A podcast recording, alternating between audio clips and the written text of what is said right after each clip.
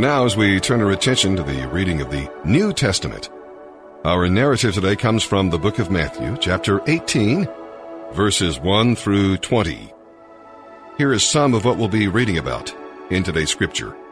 Now, from Mark's Gospel, we learn that Jesus precipitated this conversation, this conversation we're about to read about, by asking the disciples what they had been discussing among themselves earlier. Jesus used a child to help his self centered disciples get the point. We are not to be childish, you know, like the disciples arguing over petty issues, but childlike, with humble and sincere hearts. Now, in what areas of your life do you tend to struggle with childishness? And in what ways are you making progress with childlikeness? The disciples had become so preoccupied with the organization of Jesus' earthly kingdom that they had lost sight of its divine purpose. Instead of seeking a place of service, they sought positions of advantage. It's easy to lose our eternal perspective and compete for promotions or status in the church. It's difficult but healthy to identify with children, you know, weak and dependent people with no status or influence. Now, children are trusting by nature because they trust adults. They're easily led to faith in Christ. God holds parents and other adults accountable for how they influence these little ones. Jesus warned that anyone who turns little children away from faith in Him will receive some severe punishment.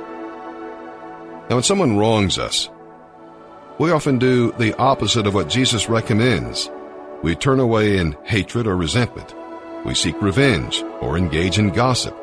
By contrast, we should go to that person first, as outlined here today in Scripture. As difficult as that may be, go to them first. And then we should forgive that person as often as he or she needs. This will create a much better chance of restoring the relationship. And now let's begin our reading today, here in the New Testament. January 27th. The New Testament Matthew chapter 18, verses 1 through 20. About that time the disciples came to Jesus and asked, Who is greatest in the kingdom of heaven?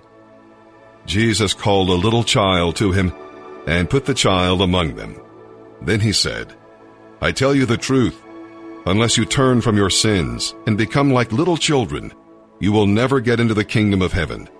So anyone who becomes as humble as this little child is the greatest in the kingdom of heaven and anyone who welcomes a little child like this on my behalf is welcoming me. But if you cause one of these little ones who trusts in me to fall into sin, it would be better for you to have a large millstone tied around your neck and be drowned in the depths of the sea. What sorrow awaits the world because it tempts people to sin. Temptations are inevitable, but what sorrow awaits the person who does the tempting.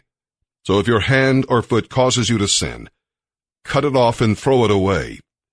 It's better to enter eternal life with only one hand or one foot than to be thrown into eternal fire with both of your hands and feet. And if your eye causes you to sin, gouge it out and throw it away. It's better to enter eternal life with only one eye than to have two eyes and be thrown into the fire of hell. Beware that you don't look down on any of these little ones. For I tell you that in heaven their angels are always in the presence of my heavenly Father. If a man has a hundred sheep, and one of them wanders away, what will he do? Won't he leave the ninety-nine others on the hills and go out to search for the one that is lost? And if he finds it, I tell you the truth, he will rejoice over it more than over the ninety-nine that didn't wander away. In the same way, it is not my heavenly Father's will that even one of these little ones should perish. If another believer sins against you, go privately and point out the offense. If the other person listens and confesses it, you have won that person back. But if you are unsuccessful, take one or two others with you and go back again, so that everything you say may be confirmed by two or three witnesses. If the person still refuses to listen, Take your case to the church. Then if he or she won't accept the church's decision, treat that person as a pagan or a corrupt tax collector. I tell you the truth. Whatever you forbid on earth will be forbidden in heaven, and whatever you permit on earth will be permitted in heaven. I also tell you this. If two of you agree here on earth concerning anything you ask, my Father in heaven will do it for you. For where two or three gather together as my followers, I am there among them. Psalm 22, verses 19 through 31. This is a plea from the psalmist to uh, entreat God to stay very close. God is our ever present help in time of trouble, and we want Him to keep us safe. So we uh, ask the Lord to save us from violence. And then when we do this, the psalmist says, I'm going to uh, tell other people who you are, especially my brothers and sisters. And even when I go to church, or in this case, the synagogue, I'm going to uh, proclaim you to all the assembled people. This psalm also talks about the fear of the Lord. You know, when you fear the Lord, you don't fear anything else, but if you do not fear God, there are a lot of other things to be truly afraid of. It's all about praise and fulfilling vows, that is, making and keeping promises that we make to the Lord. And this psalm here today uh, talks about seeking the Lord and praising Him with hearts full of rejoicing and everlasting joy. It uh, talks about the rich here on this planet, uh, feasting and worshiping and bowing before God. He hears us when we pray, and He will act on our behalf. Psalm 22 verses 19 through 31. O Lord, do not stay far away. You are my strength. Come quickly to my aid. Save me from the sword. Spare my precious life from these dogs. Snatch me from the lion's jaws and from the horns of these wild oxen. I will proclaim your name to my brothers and sisters. I will praise you among your assembled people. Praise the Lord, all you who fear him. Honor him, all you descendants of Jacob. Show him reverence, all you descendants of Israel. For he has not ignored or belittled the suffering of the needy. He has not turned his back on them, but has listened to their cries for help. I will praise you in the great assembly. I will fulfill my vows in the presence of those who worship you. The poor will eat and be satisfied. All who seek the Lord will praise him. Their hearts will rejoice with everlasting joy. The whole earth will acknowledge the Lord and return to him. All the families of the nations will bow down before him. For royal power belongs to the Lord. He rules all the nations. Let the rich of the earth feast and worship, bow before him, all who are mortal, all whose lives will end as dust. Our children will also serve him. Future generations will hear about the wonders of the Lord. His righteous acts will be told to those not yet born. They will hear about everything he has done. Proverbs chapter 5, verses 15 through 21. Drink water from your own well. Share your love only with your wife. Why spill the water of your springs in the streets, having sex with just anyone? You should reserve it for yourselves. Never share it with strangers. Let your wife be a fountain of blessing for you. Rejoice in the wife of your youth. She is a loving deer, a graceful doe. Let her breasts satisfy you always. May you always be captivated by her love. Why be captivated, my son, by an immoral woman, or fondle the breasts of a promiscuous woman? For the Lord sees clearly what a man does, examining every path he takes.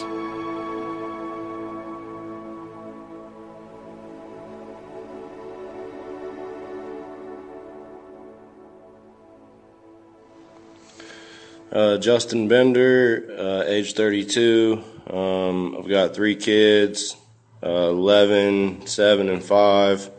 Um, I came from a, a broken home. Uh, family, you know, got divorced. Um, my mother was an alcoholic. Uh, you know, started doing drugs when I was around 15 years old. Um, ever since then, it's been a struggle. Uh, you know, just led to more and more and more, basically. And, uh, you know, it was never enough. Uh, I was trying to fill a void, you know, that wasn't there. Um, I don't know. Uh, when I was, uh, let's see, up until last year, um, I actually uh, got into some trouble. Um, I got a, a, felony possession charge, um, and uh, I did a I did uh, about know, eight months in the county jail. Um, I did a lot of you know reading and investigating, you know, with the word, um, and uh, you know I didn't really apply it once I got out. Um, you know, I, I, stayed out of jail for about three months um, and went right back for another four. Um, and uh, my probation officer came to me and uh, you know, I talked to her about uh, religion, and she had mentioned, uh, you know, the refuge to me, and um, yeah, it, it was a blessing. Um, I came in uh, 30 days ago. Um, I'm about, about to phase up to the second phase. Um, I went down there, you know, broken, um, hopeless, um, and uh, I got filled with the Holy Spirit. Um, it was the, one of the greatest feelings I've ever felt in my life. Uh, conquered all highs, that's for sure. Um, you know, I can't wait to uh, you know start building relationships with my family and my children and my friends again. Uh, God bless. Thank you.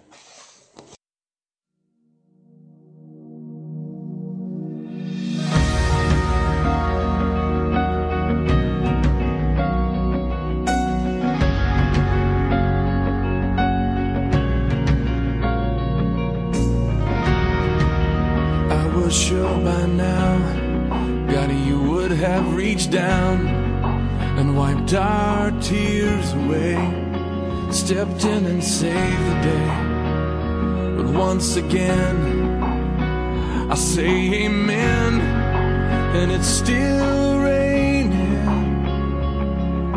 But as the thunder rolls, I barely hear you whisper through the rain. I'm with you, and as your mercy falls, I'll raise my hands and praise the God who gives and takes away.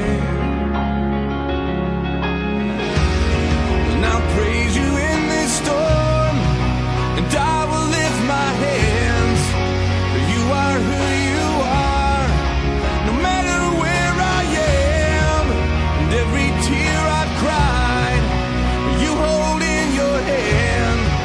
You never left my side, and though my heart is torn, I will praise you in this storm.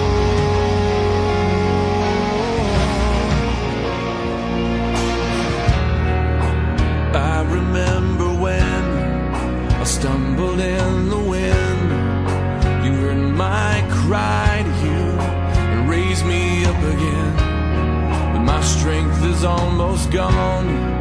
How can I carry on if I can't find you?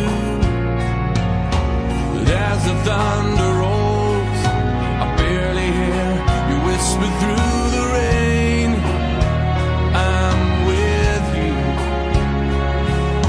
And as your mercy falls, I'll raise my hands and praise the God who gives takes away.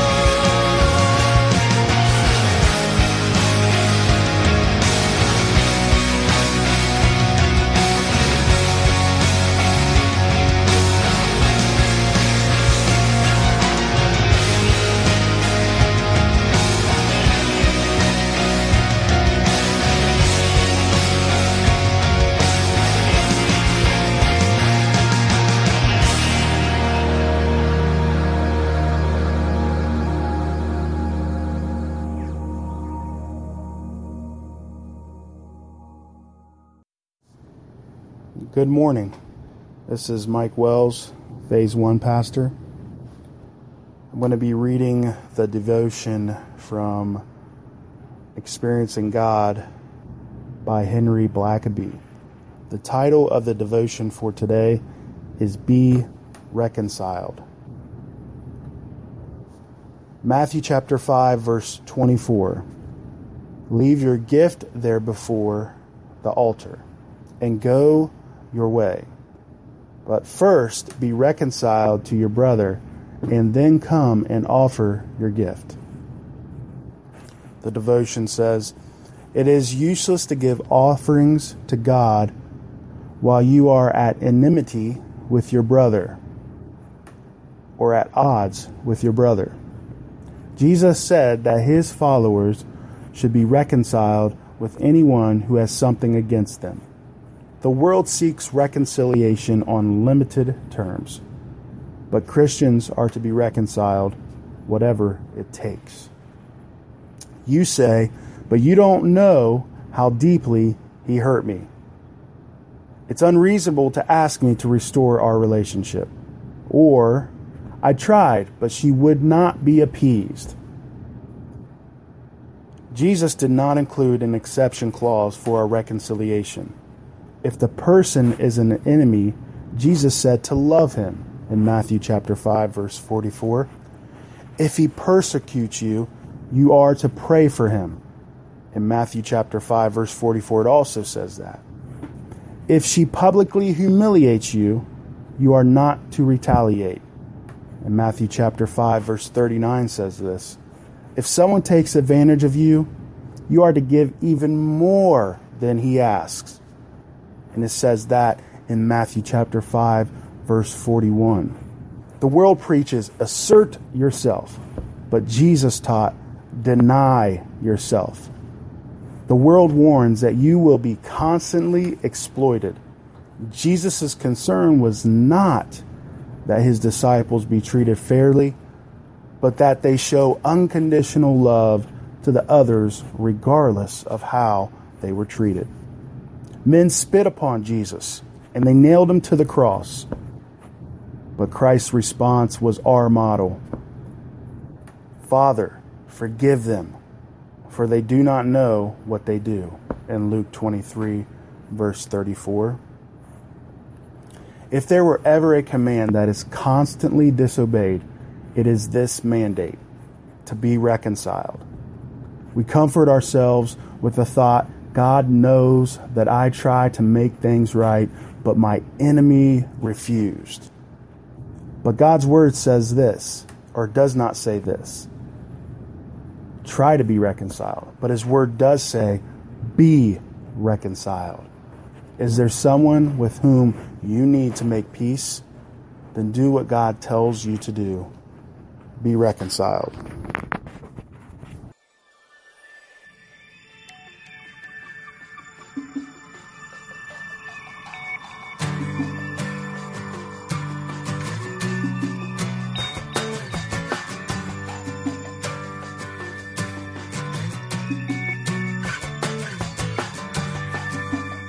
Caught a glimpse of your splendor in the corner of my eye.